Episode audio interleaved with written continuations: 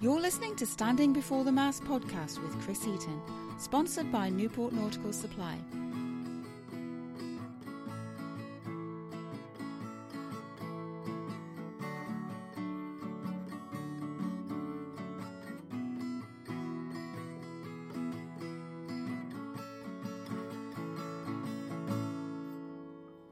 Hey, folks, thanks for joining me for episode 18 of Standing Before the Mast podcast. My guest for this episode is former New York Times columnist Barbara Lloyd. Barbara covered sailing and skiing sports for the New York Times, as well as penned a gear column for the Times. But Barbara has humble roots here at home with the Newport Daily News. It was at the Newport Daily News where she began as a cub reporter. Barbara honed her skills covering the America's Cup races and interviewing sailors including Ted Turner and Dennis Conner. Her nomadic lifestyle, free spirited nature, and hard work allowed her to live and travel to spectacular places around the world. At a time when men dominated journalism, Barbara leaned in to a man's world and faced few obstacles to her success. Her journalistic integrity and determination earned her the respect of her editors and peers alike. We had a great chat where she recalls some of the more memorable and poignant times in her life, as well as some humorous tales including being pranked by Sir Richard Branson, the value of a quality piece of hand fruit while in rough conditions offshore, a funny story about an airborne skateboard in an apartment, and a somewhat domesticated bobcat named Toma. Barbara recently published a book which I recommend to anyone who follows sailing, skiing, journalism, and adventure. That book is called Heart of the Story Notes from a Reporter's Free Spirited Life, a memoir by Barbara Lloyd and you can find it on Amazon.com. I hope you enjoy. Was was journalism your chosen field, or did you fall into it? Uh, no, teaching was my chosen field, and of all the things, it was mentally retarded children, and I got a master's degree in uh, special education mm-hmm. back in the day, and uh, I, I don't know how I came upon that. I, I actually, as I think about it, I do know. Uh, for my student teaching, uh, I at the university, one of the New York universities. I had I, I thought I wanted to be a teacher, so I went into special ed for almost no reason except that I got a I got a a, a grant to get a master's degree in special education. Mm. So as long as I was given this money. Um, to go into special education, I thought, well, why not take it to get a master's degree, which is what I did and I did student teaching in that, and it was it was okay. I I student I did some student teaching in a city school in Rochester, New York, and that was hard because mm-hmm. the kids were really troublesome, but they were they were they were good kids, but they were you know they'd had a, a tough time, so it was hard teaching them. And so anyway, I just decided at that time that it, it was going to be. I did some student teaching other than that as well, and I finally decided I didn't want to want to do it, even mm. though I got a master's degree in special ed, which is too bad because right. it was just too much. Yeah, it wasn't. It, it was. It was too much. It mm. just wasn't something I decided I wanted to do for the rest of my life. And how did what brought you to Newport or the Newport Daily News? Um, was there were there other steps to get there? There were other steps. Mm. Uh, I I was married uh, to a guy who became a professor at the Naval War College. Ah. And we were living in Washington D.C and uh, when we were first married, and so he received a professorship at here in, in Newport at mm-hmm. the Naval War College. So that's why I came here. So that's how I ended up. But that's a, another avenue that a lot of people take to wind up in Newport. Is that there are a lot of retired Navy officers here. Oh yeah, yeah I know. Settle in Newport. Well, I knew more of them in, when we were involved. When I was still married, I'm not married to him anymore. But mm. um, when we were involved uh, with the Naval War College. He still teaches there, or did. I think he is retired now. Mm. Um, then that that is true. There was, I really felt the naval presence mm. of Newport. And what brought you to the Newport Daily News? I decided that I wanted to. Um, I don't know. I just decided I wanted to go into the news business. I would drive by there all the time. That that office on the hill. Mm and I decided that that might be an interesting job rather than teaching. I read, I don't know if you saw it, but a few weeks ago, Jim Gillis in his column gave a nice shout out about your book. He did, that's right. Yeah, and I guess the as I read your book, I, I wondered. I said, "Oh, I wonder if you two ever overlapped." And he acknowledged in his column that it was your departure that allowed him to get a job. That's right. I didn't actually remember that, but You know, he, yeah, he. I he didn't did. realize that he stepped into my job. But or at least a position opened up. yeah, yeah, yeah, yeah. Because no, he didn't cover boating the way I did, or Early on, when you started the Newport Daily News, you're you're covering sailing and sports, or did you start doing other things? Yeah, I was I was covering. Uh, I was their sailing writer, and yes, I. But that was the only sport actually that I did, and I did hard news as well. I chased fire engines Oh, right. for a while, Yeah. and it was interesting, and I I liked it. I mean, there were a few criminals that I watched get arrested, and you know, so I I did have a police beat for a while. I was a real reporter as opposed to a a boating. Rep- I mean, boating is a real reporter, but it was less uh, troublesome. Right. One thing that stood out as I read the book, and it was a theme that seemed to keep popping up. I don't know if it was a tribute to your ability to convince editors to let you go on travels, chase these stories, uh, take leaves of absences, but that's just a concept that I can't get my head around in this day where people are being let go. Uh, and and that staffs are being reduced and newspapers. I recently read a statistic that some 1,800 newspapers have gone under since 2004. Um, but you you convinced your editors numerous times to let you go chase a story um, or take a leave of absence and get and get paid, but you would cover certain expenses. That's right. That's right. Well, it was a it was a matter of circumstances. Um, I was living with a guy from Denmark Right. for quite a while, for six or seven years, and he he um, he was the captain of a ship, and he, in Europe. And I and when I, I would take leaves of absence from the Newport Daily News, they were very generous about that because I'd worked so much overtime that I could get away when I wanted to. So I had weeks of, of overtime, and because I did a lot for them in terms of the scope of my writing, so um, I would I would go off uh, with this friend who was from Denmark who owned a small ship that plied the waters of northern Europe with everything from china clay to taking it from uh, china clay to take it over to the uh, the Mediterranean where they were making various porcelain, this and that, uh, to um, carrying uh, grain to ports along the Mediterranean. So I I was away a lot doing that, and then I would come back. So I, I had a great job because they were very. I worked so much overtime when I was at the Newport Daily News that I accrued it really fast, and so rather than take it in money, I would take it in time. Ah, So I had it was a really a good situation for me. yeah. And was that in your chasing fire trucks days, or was that when you were also covering America's Cup, or was it all intermingled? Well, it was both. It, was, all both. intermingled. Um, I became their boating writer. I can't really remember now why they made me their boating writer, except they knew I grew up on Lake Ontario, along Lake Ontario, and I had small boats. Um, and so they made me their boating writer, which was just a great job. And um, I made it into more than it started out to be because of all the things that were happening in Newport, I, I always wrote about the America's Cup races, and they would they generously uh, would let me free for the summer to to write about America's Cup, and so I became really good at that because I knew so much about it because I was doing it for the Newport Daily News, and then later I did it for the Providence Journal. I think for one summer or two summers, and uh, but and then I went on and, and became a freelance writer and wrote a newsletter about it, and then eventually became the yachting writer for the New York Times. I mean, I'm making it all, I'm running it all together in one Mm-hmm. Right. sentence, but it was years. yeah, I noticed when you covered the America's Cup, you was the first the first cup you covered was that with Ted Turner. Was he defending Yes, it? yes, he it was, was. defending it then. yeah, Yeah, yeah.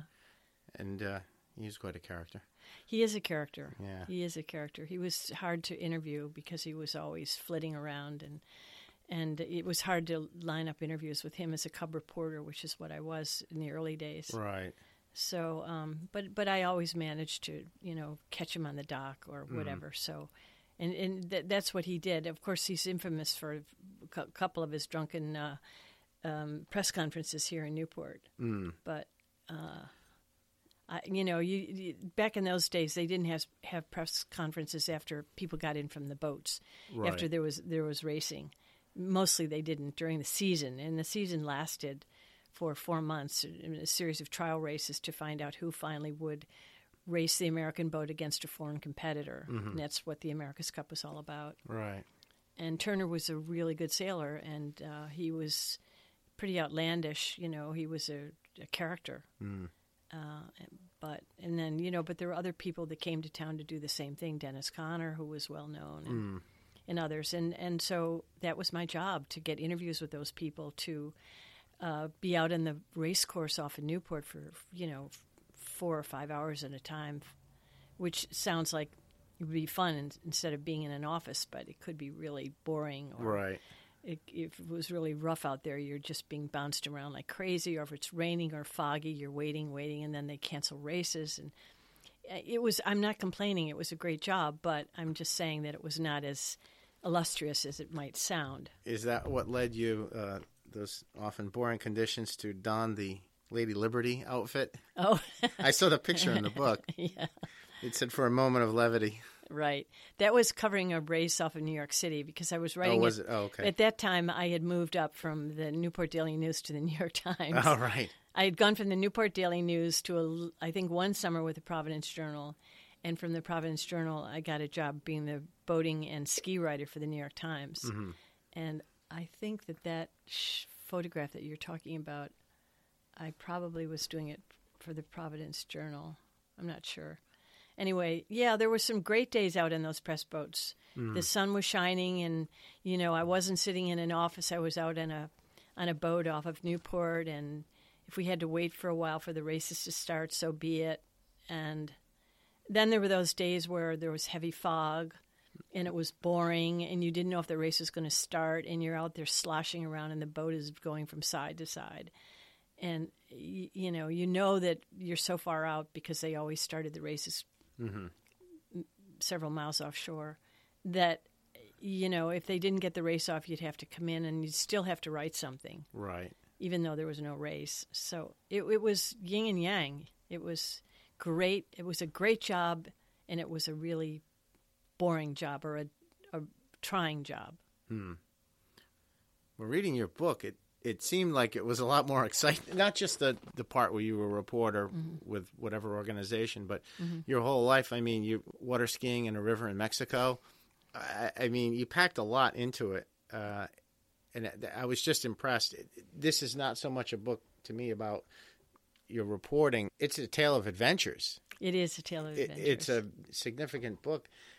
Full disclosure: I was your tenant at one point. oh that's right that's yeah, right, with with two other in people. the house that I owned in Newport. That's right on on Sherman Street, Right. and I remember you'd you'd written to me. You were in Montana, Mm-hmm. and you were describing this the view or the scene out your window, and it was so picturesque. And I was in dreary Newport in January. Oh, right. And I thought, wow, this this woman's really living the life here. So I did move out to Montana for several winters. It was actually more than several. I think I went out there for five or six winters. Uh, and um, I went out there because some friends uh, had gone out there the year before, and they told me about it. And they told me about a house that where I could rent an apartment. And I thought, well, that sounds like fun because I had nothing going on in the winter. And I thought, um, I was a ski writer at the times at, at that time for the New York Times. So I went into New York and I I told them that I had a chance to go out to Montana for the winter and did they have any problem with my going out there and they said no no that was fine and in in the long run I think it really worked out for them because once I was in Montana they could send me to a lot of ski areas in the west which they never were able to do before for financial reasons and so they had a reporter out where a lot of the big uh, World Cup races were being held. right. So that worked out for me, and it worked out for them. And I, um, through my connections of friends of friends, I found out that I could rent a first floor of a big log house that overlooked the whole valley of Whitefish, Montana, for very little money, and it was just an amazing In the place. winter. In the winter, I don't think you could do that today. No. no. And I went out there. I remember driving out with a friend and just having a few little photos, but not really knowing what I was getting into, but that I had rented this place for the winter. And I wasn't with any particular person at the time. Um, so I decided to drive out. And I got a friend to drive out with me. It was a five day trip. I had a red Audi at the time that I bought with some money that I'd gotten from several big magazine articles. And I always remember the day I drove that car home, and my son went crazy. Mom, I can't believe you bought this red Audi. Cool, great. All right. Anyway, so uh, it was a great car to drive out west because it was all wheel drive right. And I and it took me five days to get out there. And again, I was so fortunate. I lined up an apartment that I had not seen in a big log house that I just mentioned mm. previously that overlooked the valley for a very reasonable price. And I stayed the whole winter in Wow. that house for the first floor. I had deer come up to the window and look in the window. And I overlooked the whole Whitefish Valley and White the town of Whitefish because I was up in the mountaintop, and I was only uh, I was only a thousand yards from the ski area up there, Wow. so I went skiing all the time. I, I just went from one great That's brilliant. from from one great job to the other. Another theme I picked up on, you also wound up in dangerous situations quite frequently, or frequently enough. I did. Bears, boats, avalanches. Yeah, the the bears must have been in Montana. The bears were in Montana, although uh, I went into Glacier National Park many times with friends, and we would go cross country skiing there in the wintertime. And yeah, bears, but I was never chased by a bear. Right. I was just always aware of the presence. Yeah. Because to be in Glacier Park in the wintertime, you know, there the bears hibernate, yes, but they also come out for food. And I can remember cross country skiing in Glacier being with a friend um, and having a ranger stop us and say, "Look, we've got big bear tracks here. You ought to really be careful because they're they're grizzly tracks." And so we talked about it. We went on a little bit, but then it made us nervous because at that time of year, there's really no one else in the park. Right. I mean, it didn't seem so. So we turned around, but you know, it, they were great adventures, especially uh, in Montana where it was so beautiful and and uh, uh, having that wonderful house that I have, a big log house. The owners lived on the second and third floors, and I had the whole first floor. Now, is is this about the time when you also? I don't know if it was the New York Times. You had a gear column. I did. I had a gear column. So I did a boating column in the summer for them and a ski column in the winter. And then I had a gear column year round. So that meant every Thursday, for every Thursday, there was an article in the paper, in the sports section of the Times, about some new gear in any sport at all. Mm-hmm. Uh, and um, so that was a great job, except that sometimes it got really annoying uh, the I think I put this in the book, but there was one time when I came home. I think I'd been skiing because I was had a house right near the mountain, and I came home and there was a huge box at my back door, and I thought, oh my God, what's that? So I ripped open the box, and it was a treadmill, Oh, and some company had sent me the treadmill to try it out for my gear column. But you know that was ludicrous because I always after that I always made sure that uh, to tell people if it wasn't something small that I could easily send back, right. I didn't want it. So your journalistic integrity is fully intact. Totally. Yeah. And I think that's why I had the job I did because they trusted me, you know. But I remember that my son came out about two days later and he saw the treadmill and he went, Mom, you're not going to send that back, are you? no one's going to know. They don't care. Right. Chris, I have to send it back. But I could use that treadmill, he said. And I said, No, we're sending it back. But you could send it to me. No. Yeah. now, wasn't there a, a, perhaps a more heated struggle over the snowboard? Was oh, there was. Yes, Yeah. yes. Oh, yes. That was really that was a tough one. 'Cause That that would when he tough. was at he was visiting me, someone sent me a snowboard Hmm. that I was they wanted me to review, and it was at at the time when snowboards were really becoming popular, and it was a beautiful board. Hmm. I, I don't remember the brand, but I'm not going to mention anyway. And uh, my son was out visiting me at the time from Newport, Rhode Island, and he was a big snowboarder, and he was practically beside himself that I was going to send that board back because it was the newest high tech. Right. And I just had to tell him, you know, I can't, I can't, I have to send it back. It's that my job is at stake. I can't Right. start keeping this stuff. Boy, Well, as a I snowboarder, I'd be drooling. yeah, I know. And he said, "Well, I'll pay you half, and you could pay the other half." And I Mm. go, "No, Chris, because it, it's not obvious that we paid for it, so I can't start doing that."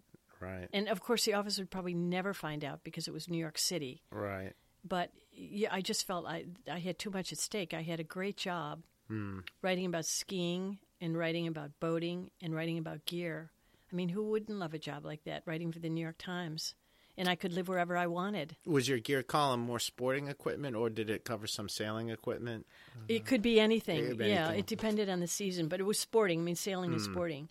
So it was a gear column in the sports section of the Times, and it was in every Thursday. And that was one of the first columns to get cut, correct? Or is that one of the? yeah, I think it was. that was I one of the first things they pulled, which I think is ironic now because I follow a lot of snowboarding, sailing, Uh-huh. and Outside Magazine in particular, at least on their web presence, really is leaning into the gear column and gear review almost to the point where people are actively calling them out online saying you know is this a, a veiled advertisement Oh, basically right, it's right, it's uh, right. a not so thinly veiled advertisement Yeah. um, But you can see where they're going with that. Because if I started, uh, ex- if, if the word got out that the New York Times writer was accepting gear that they could personally use, right then the the gig is o- over. That's right. Because I would only be taking things that I wanted, and it would be obvious, and it would be. I, I never did that because it was uh, it was it was not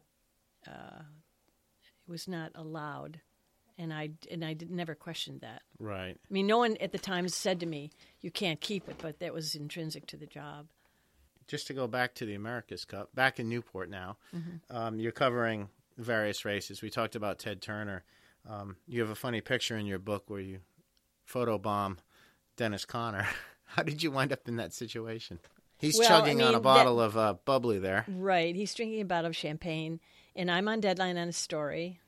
Well, let's see. I had for the Newport Daily. I was writing for the Newport Daily News then, which was a small newspaper, and I. Um, but I always went into the office after the boat race of the day and wrote my story. I, but, but I was always right there in the action. Right. Yeah. Even though I started out at the Newport Daily News, I made sure it didn't matter if I was writing for the New York, New York Times, the Providence Journal, or the well, it didn't matter what newspaper I was writing for. I always made sure I was in the right spot at the right time. You were in the right spot at the right time at the, uh, well, not the conclusion, the unfortunate early ending of the Fastnet in 1979.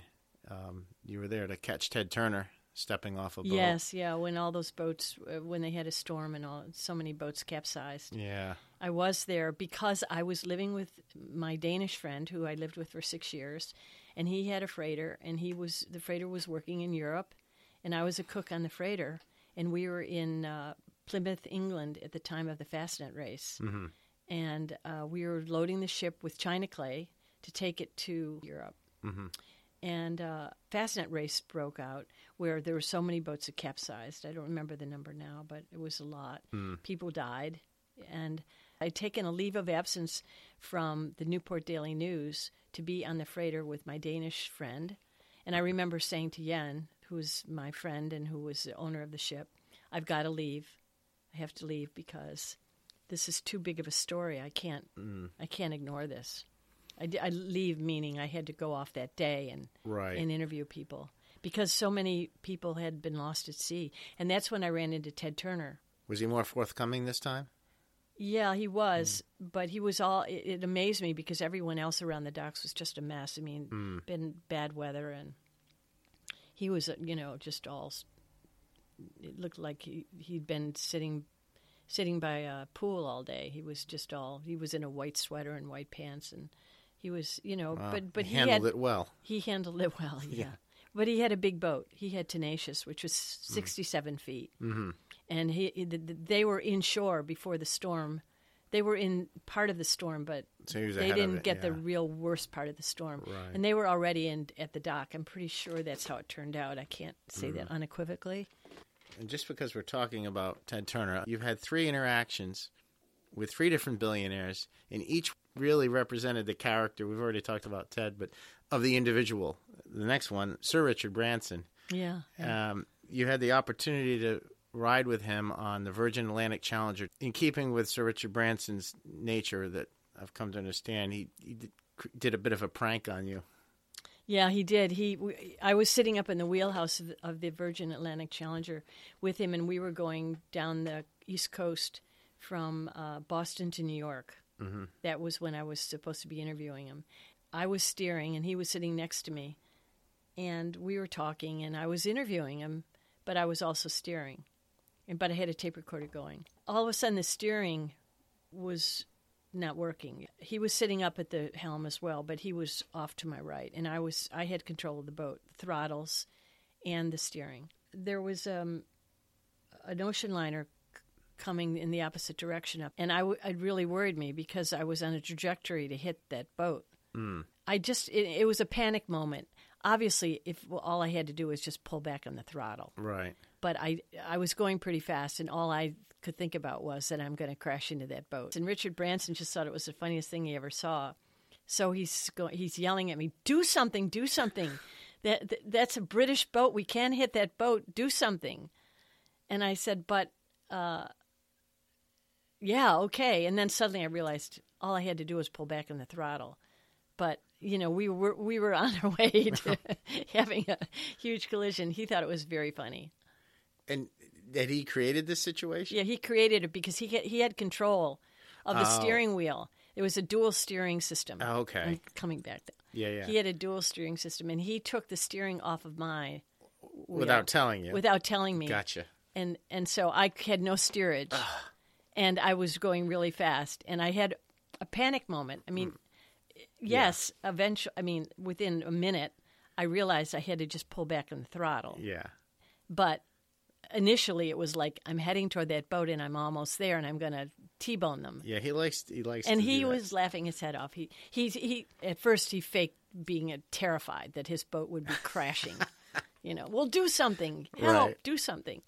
And of course, then when my senses started working, um, I I pulled back on the throttle, duh, Right. and uh, avoided a collision. so it was a fun trip Yeah, it was a fun trip. on somebody else's boat. yeah, yeah, Those yeah. are the best kind sometimes. and it was it was fun because I I got an article for the New York Times out of it. And it- oh, that that made the times. Yeah, yeah, yeah. yeah. That was that trip from Boston to New York was sort of a press junket for him. Then it was to yeah, get yeah. publicity. Yeah. Do you want to go on this boat that's going to try to break the transatlantic uh, record? So we Which were, they did, didn't Yeah, they? Which they did, and we Yeah. were on our way to New York City. Um, they didn't do it that time because something happened.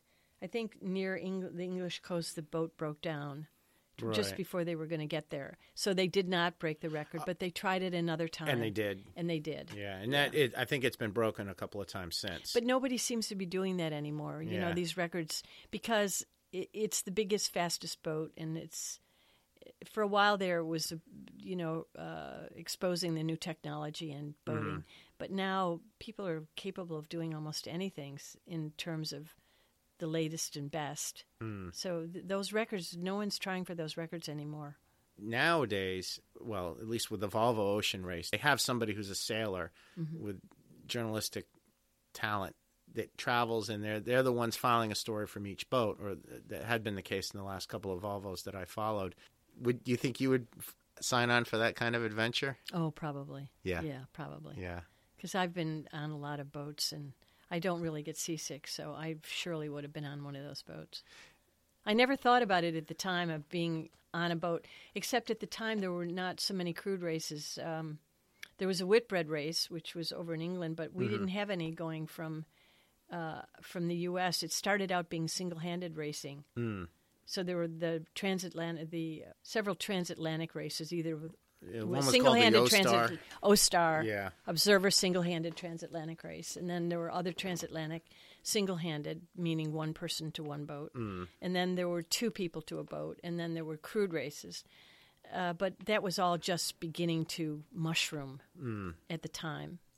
So, I I did not have the opportunity to do that Mm. But had I had the opportunity, I'm sure I would have Your sense it. of adventure would have yeah, pulled you in. Yeah. You talk about not getting seasick. There was a great story in your book when you were going out to greet. Is it Tania? Aebi, Aebi, Tania Aebi. Tania Aebi. Yeah. There was a press boat out in New York, and at- at one point you were so not seasick that you, it was rough weather. You pulled out your, you called it a portable computer, and started composing your story. I did.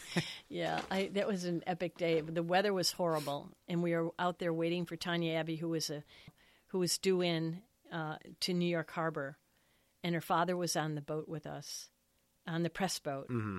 And we were all waiting for her, and, and uh, she was like 50 miles offshore. And then you didn't have the technology that we have today, where we could have talked to her the whole time when she was often she was coming into New York City to New York Harbor, and we were 50 miles offshore by the time we finally cut the engines to wait for her. Wow. And you could just see the World Trade Towers, which were still standing then. Mm-hmm. You could they were like specks in the distance, and we kept going farther and farther out to to meet this young girl who was at the time like 19 or 20 years old. This is the late 80s? Is that? Yeah, I think it was the late Mid- late mid to late 80s. 87 maybe 88 and uh, so we were out there all day waiting for her. And of course again the technology wasn't there. So she was had a single sideband radio which didn't have much battery power left in it and so on. So we couldn't talk to her all the time. Her father was on the boat and he was just crazy uh, trying to with worry and trying to uh, go and see her, just keep going. He wanted us to continue on rather than to wait around New York Harbor. So by his pestering, we did go out of the harbor, and, and then the wind kicked up, mm-hmm. and we started out in like 15 knots of wind, and it ended up being uh, much higher. It wasn't even a very seaworthy boat, and I was very nervous about it because I knew that, and the, it was getting so rough out there. By the time we came in, the wind was blowing at 35 knots, which is considerable. Hmm. And the, the seas were very rough. The skies were clear. That was good. But it was very cold. None of us had enough offshore clothing.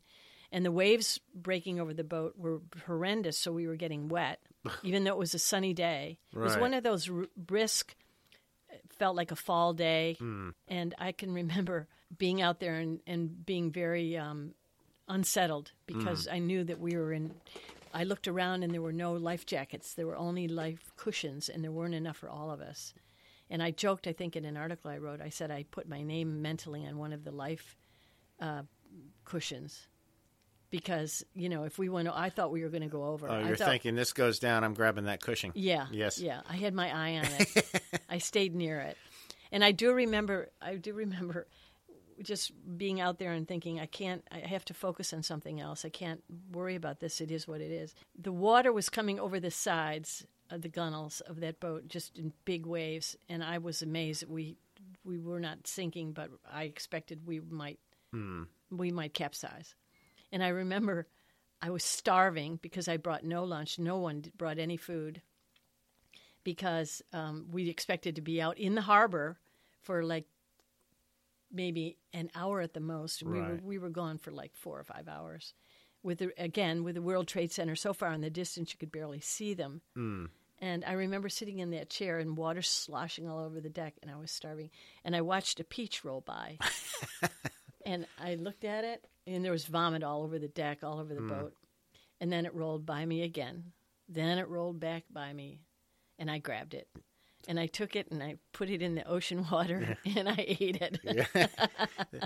That peach had your name on it. It did. It Yeah. had my name on it. I was starving. Yeah, it's it's nice when hand fruit rolls by Right. at a convenient moment. And then and then I the Times I was writing for the New York Times and they sent a photographer with me and he had never been on a boat before. He was a real city guy. Uh, And he was having a fit. He and he went down below because he thought it would be safer down there.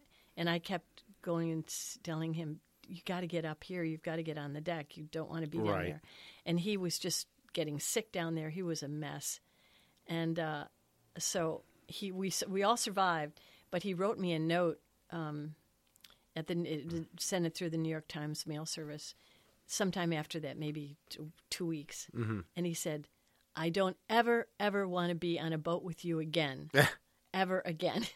I don't even want to be on a boat again. Oh, geez. I mean, for him, it was just a horrendous time. it was the worst time of his life. Yeah, because he was a city city photographer. It was another epic day on the reporting scene. You used the term you leaned into a man's world when describing getting into reporting, but my impression from the very beginning, whether it be the Newport Daily News and then all the other roles you had, unless I'm you left it out, you didn't face many obstacles. In fact, you were given opportunities that um, are unheard of in the news industry today. right. You didn't have many obstacles. You just you leaned in and you were accepted. I was. I, I never felt. It's ridiculous to say that because it couldn't have been true. Mm. But let's say I never felt that I was being discriminated against because I was a woman in the news business. Mm. And in fact, I was given incredible opportunities because I ended up starting out as a cub reporter for the Newport Daily News and and being a general assignment reporter and then taking on boating for them. So then I got some boating expertise. And then moving on to the Providence Journal, f- where, where I wasn't there very long. I was only there for less than a year um, because then I realized there was an opening at the New York Times.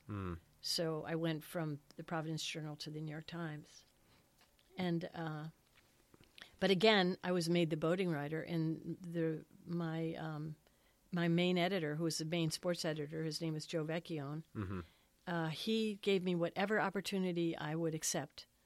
In other words, if I had said I wanted to go cover a Yankees game, he would have let me do it because I think he just. I was lucky. He just had a lot of confidence in me, and of course, I never did that because I I couldn't have done justice to that.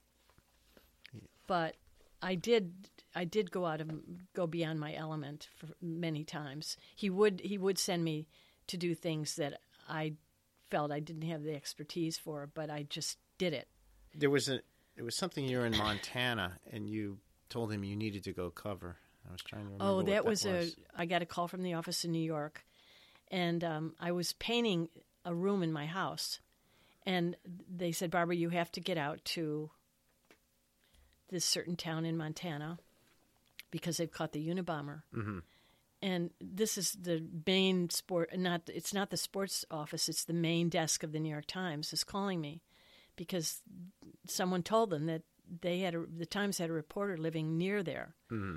So I very foolishly said, I was in the middle of redoing, having painters all over my house. I said, I can't do that. I've got a whole painting crew here. I can't leave. No, you have to go.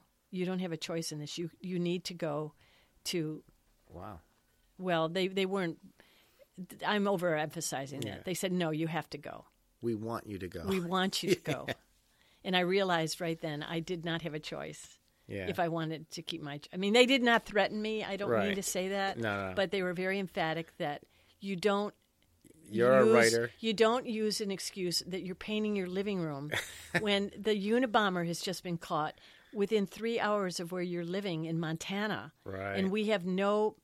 We have no reporters in Montana right now, Hmm. or Utah, or wherever. We had no reporter. You are the closest reporter, and this is a breaking story. Hmm. So I I just realized within two minutes that I had I was going Right. To see the uni. I was going to where they caught the Unabomber. He had been caught and taken away, but they were having a they were taking the press out to the place where he was where he had been living in a in a one room cabin in the woods, and so mm-hmm. I got to go out and see that, and then I wrote a story for the New York Times from there. Mm. So that So you actually saw the the cabin he yeah, was I holed up saw in. the the cabin mm-hmm. that he was holed up in. So it was good for them, and it was good for me because it was a story that when uh, it got a lot of play in the New York Times. Well, I would say that that would be front page material. wouldn't it? Well, I think it was a second day story. No, I did get a front page story out of that. I got something like ten in my career. really? Yeah, for various reasons. So that was always, as a reporter, that was your your goal to, to try to get something on the front page. But yeah, the Unabomber was it was uh, strange but interesting. Oh, and then another time I was on a plane going back to Montana from Newport or from Boston, and I met this American Indian who sat next to me, and he and his wife were on the same plane with me, and we were talking, and I told them I was had a house in Montana, and they had a house about three hours from mine, and so he said. Uh, he was a Chippewa, full-blooded Chippewa Indian, but a very wealthy man because he had gotten into the nuclear power business. And he said, "Well, you should come to our ranch sometime. We have a lovely ranch in Montana, and we'd love to have you come and stay for the weekend." So I took advantage of that. And uh, the interesting part about that was that he had a bobcat as a pet. Oh, So he had caught it when it was in a tree as a as a you know it just had been born. It hadn't even opened its eyes yet, and uh, he groomed it as a pet. But it was a, still a very intimidating animal I bet. because it big was, a wild. Well, I remember sitting in a chair and it was sitting next to me, which made me very nervous. and its head was like at my elbow. Right. So I remember thinking, he says that this is a nice cat, but I'd much prefer my house cat Right. to this cat. Yeah. And um, so anyway, I, I I never did. I mean, the cat. I stayed overnight at the house, and his, his daughter was there, and a couple of their friends were there, and it was fun because he lived in this big old um, ranch house that was so beautiful. It was like two stories high, and I don't know what's ever happened to that family, but it was really a, a, a great experience for me, and I wrote a column about it in the Times.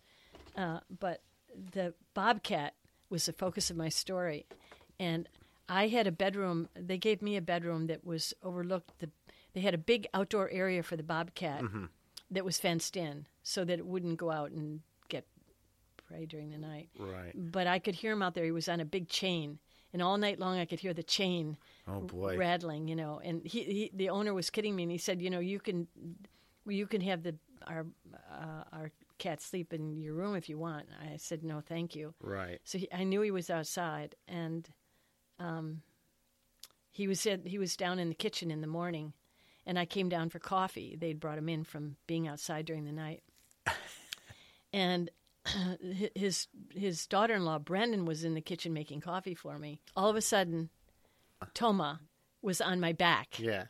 and she had her she had her big claws around my neck Oh my God. and she she had just went whoof on my back, and then and I could and her face was next to my face, and I could hear her purring. So when I heard that, I felt much better because she wasn't attacking me. She had huge claws, but she jumped on my back, and it didn't hurt me at all. Most people would be intimidated if a dog did that, let alone a non-domesticated. cat, a big cat, Yeah. a big cat. And uh, I remember standing there with kind of hunched over, and I said to uh, the owner's daughter, Brenda, Brenda, and I said it in a low voice, Brenda, would you please get this cat off my back? Right. And she goes, Oh, Toma, get down, you silly kitty. Uh, now, how did you spin this experience with this cat and this family into a, a, a New York Times sporting? because when I met the owner on a plane with his wife, and uh, he was on the plane with his wife, and they were going back to Montana, and I was going back to my house in Montana. So we were on the same flight. Oh, okay. So he said, "I have a house, a, a big ranch house, uh, that is historic ranch house. It wasn't something new. Uh, you should come visit sometime." So I, you know, always looking for a story. Right. I took I took him up on it, and uh, you know, like six months later, I wrote him and said, "I would like to come out to see your ranch, and it would make a good story about this Chippewa Indian who was living in this beautiful ranch that had incredible history from before the Civil War." So it took more of a an outdoorsy or a culture. yeah, it wasn't. a It wasn't a story. It wasn't one of my columns. One of the other sections of the newspaper. Oh, it okay. I called them and said I have a story, and that was the beauty of writing for the Times. You could say, "Well, I've I've found out about another story." Could Mm. I? And so uh, that was printed in another section of the Times. But it was um, it was a good story, and it was fun to do. I mean, Mm. I really I was really glad that I did it. I've lost contact with those people. It's too bad. I should have tried to keep into contact with them. They were very generous and nice people. But you know, everything was an adventure to me. Right.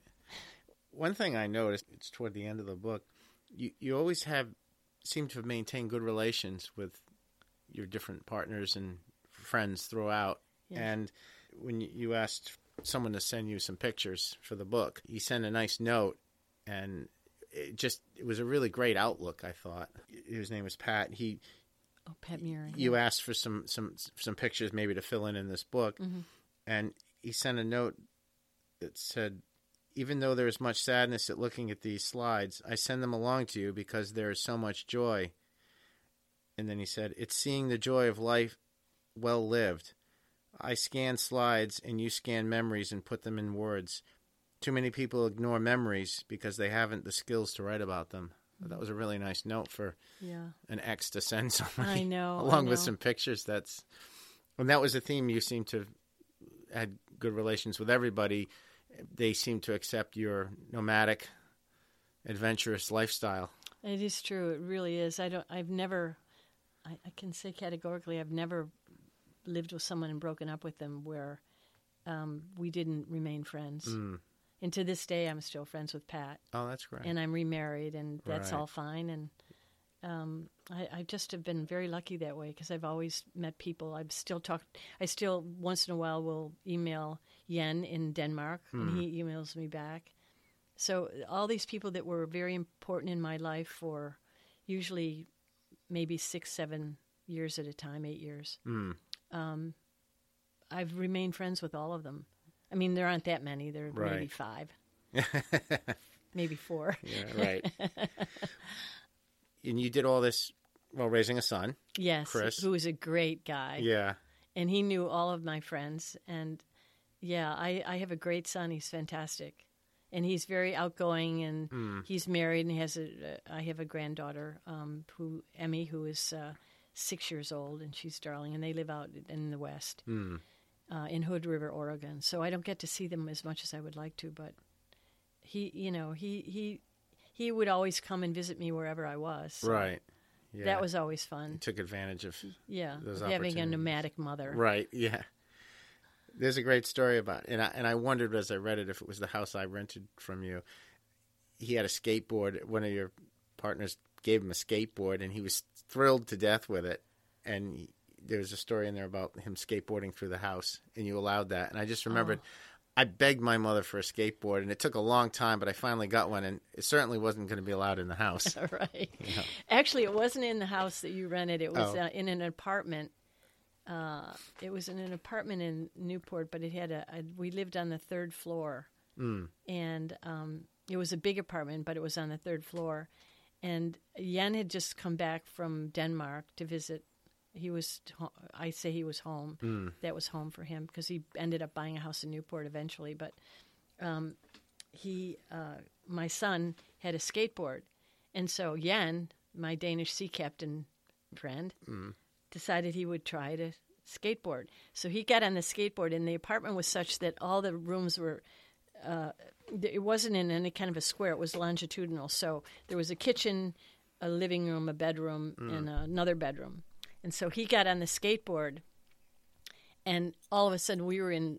I was in one room, Chris was in another. And the skateboard came flying through the apartment and went through all the rooms and ended up going through the final door that went to outside and putting the bow, the front of the skateboard through the door Right. like a like Jaws. a hollow panel door. Yeah. And I just remember, you know, I was absolutely hysterically laughing and my son was on the floor laughing. We were all laughing so hard. And it was a rental and I thought, "Oh my god." But I, you know, I didn't yell at him or anything. I just thought it was the funniest thing. and we all did. We were all laughing hysterically because the skateboard just kept going Yeah, they they do that, especially when you wipe out. through the door. Did you lose your deposit on that, or I don't remember. I must have paid. I must have done something like buy a new door. I don't remember because I don't remember it being an issue. I think probably Yen went and fixed it or something. He was very clever. the third billionaire that you've had an interaction with was Rupert Murdoch? Oh yeah, but I didn't really know him. I mean, Right. he- yeah. Then he was in your office, and you thought he was some homeless person. Oh right, there, we had a big press center in San Diego, and Rupert Murdoch was there. I didn't really know him personally, but he was there, and everyone said he had a huge. Well, I saw it. He had a huge yacht hmm. in the harbor in San Diego, and we were all there for the America's Cup yacht races. Hmm. And um, Was that ninety two? Yeah, probably was 92 or 95, one or the other. Hmm. And I remember walking in one morning and I, I had an apartment, a condo that the Times, New York Times had rented for me right almost adjacent to that building where we had the press center. Mm-hmm. And so I got up early that morning and I walked into the press center, which was a, like a big, huge, long room with with computers all over it because we had a big press corps there. We had probably three, four hundred reporters at that America's Cup event. Mm-hmm. And it was early morning when I walked in there, and there was only one man sitting at the last row of this big press center at one of the computers. And I have to back up and tell you that during the night before, because my apartment that the Times had rented for me was right next door to the press center, so how perfect was that? Mm.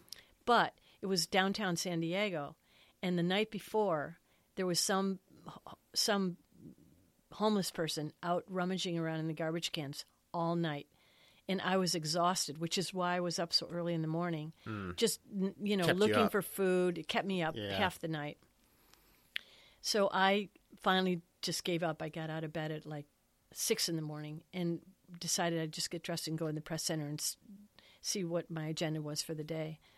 And it turns out that way in the back of this huge press center, there was this man in there, and he was he was like he looked like a hobo. He had a third day beard, and his hair was all messed up, and he had some sort of big uh, loose shirt on, and and uh, he was the only person back there, and he was at one of the computers, and I thought it was very strange. So I don't know why I did it, but I went to the back of the computer of the of the press center, and I said to this guy, "If you don't have a press pass, you shouldn't be in here. Mm-hmm. This is only for press." And he looked at me and he kind of growled at me, mm. and then I walked away and walked back up to the front of the press room. And there were two women in there, two young girls who were working as aides in the press center. They said, What did he say? What did he say? I said, What did who say? And they said, Back there, Rupert Murdoch, what did he say? you didn't know who he was. I didn't know who he was. nope. And that was the same person that was kept you up all night. No, no. Oh. There was somebody in the garbage cans. Oh. And I thought that Rupert Murdoch was the guy that kept me up all night in the- Oh. by rummaging around in the garbage cans because he was a mess. Yeah. He had a second day beard. Yeah. He, he was just in sloppy clothes because he'd just come in off his yacht in the harbor. Right. And he wanted to go in the press center before anyone recognized who he was. But yeah, that was really embarrassing. Yeah. But you didn't recognize him, and you I told didn't him to get recognize him because he had just must have just rolled out of bed. He hadn't shaved. His hair Right. was a mess. Yeah. And he looked like the guy in the garbage cans from the night before. Oh wow. Well, or looked like the guy I imagined from being in the garbage cans. And I couldn't figure out what he was doing in the press center because there's a huge press center and he was the only one in there. And I thought he was he was Up to no good. up to no good. It was Right. somebody's computer. So I know I sound like a, I sounded like a brat, but Well, no, you've you've but I mean I really thought he was going to I thought he was going to steal the computer. I didn't I did it wasn't because he was scruffy and he was there. It was because Hmm. he was at one at one of the reporters' computers. one thing I just I it skipped over. Not that we've maintained any sort of timeline here. So one person I wanted to talk about was Mike Plant uh, in Coyote, and that, I mean that boat was the French dominated that solo offshore around the world scene for so long, and I guess still do. Yeah. And Mike had this incredible boat, and he was basically taking the milk run to bring the boat over to Europe when he disappeared. And did you cover that? Yeah, I did. I did. That was a sad day. Yeah. Yeah. It was a 60 foot boat. Um, it was very, what we call beamy. It was very wide and very flat. Hmm. and um, he was a good sailor. So, you know, it was very sad when he disappeared at sea because no one could figure out what happened. And then months later, his boat was found turned upside down over off the British coast or European coast. And uh, Mike was gone. Yeah, that was very sad because uh, he was a local guy. He grew up in Jamestown, Rhode Island, and uh, he had a, a girlfriend. I mean, his, I think of his fiance who lived in Jamestown, and she she ended up going over and retrieving the hull four months after that had happened. But he, there was no sign of Mike, and he was so capable. He was just Right. dotted all his I's. no one could believe that it was Mike Plant. I mean, there were a lot of people who did this single-handed transatlantic racing, and um, you know, you you could understand that they they messed up. Right. But Mike, you just don't know how that happened. No. We'll never know. And you know, the other thing about that was that he, uh, th- those boats have what are called transponders, which indicate the location of the boat. But what we finally found out was the reason we were not getting an EPIRB signal was that Mike never registered the EPIRB. Oh. So no one knew what it was. What to look for. What to look for. Now, your writing contributions went beyond the major employers we already discussed. You also wrote for uh, big sailing publications such as Sail magazine. you've written for all them. Oh yeah, Yeah. but not. I mean, it's been. Was that post Times period? Uh, some of them may have been during it, some before. Cruising World, yeah. Um, Yeah, I imagine all a lot of publications like that have struggled as well.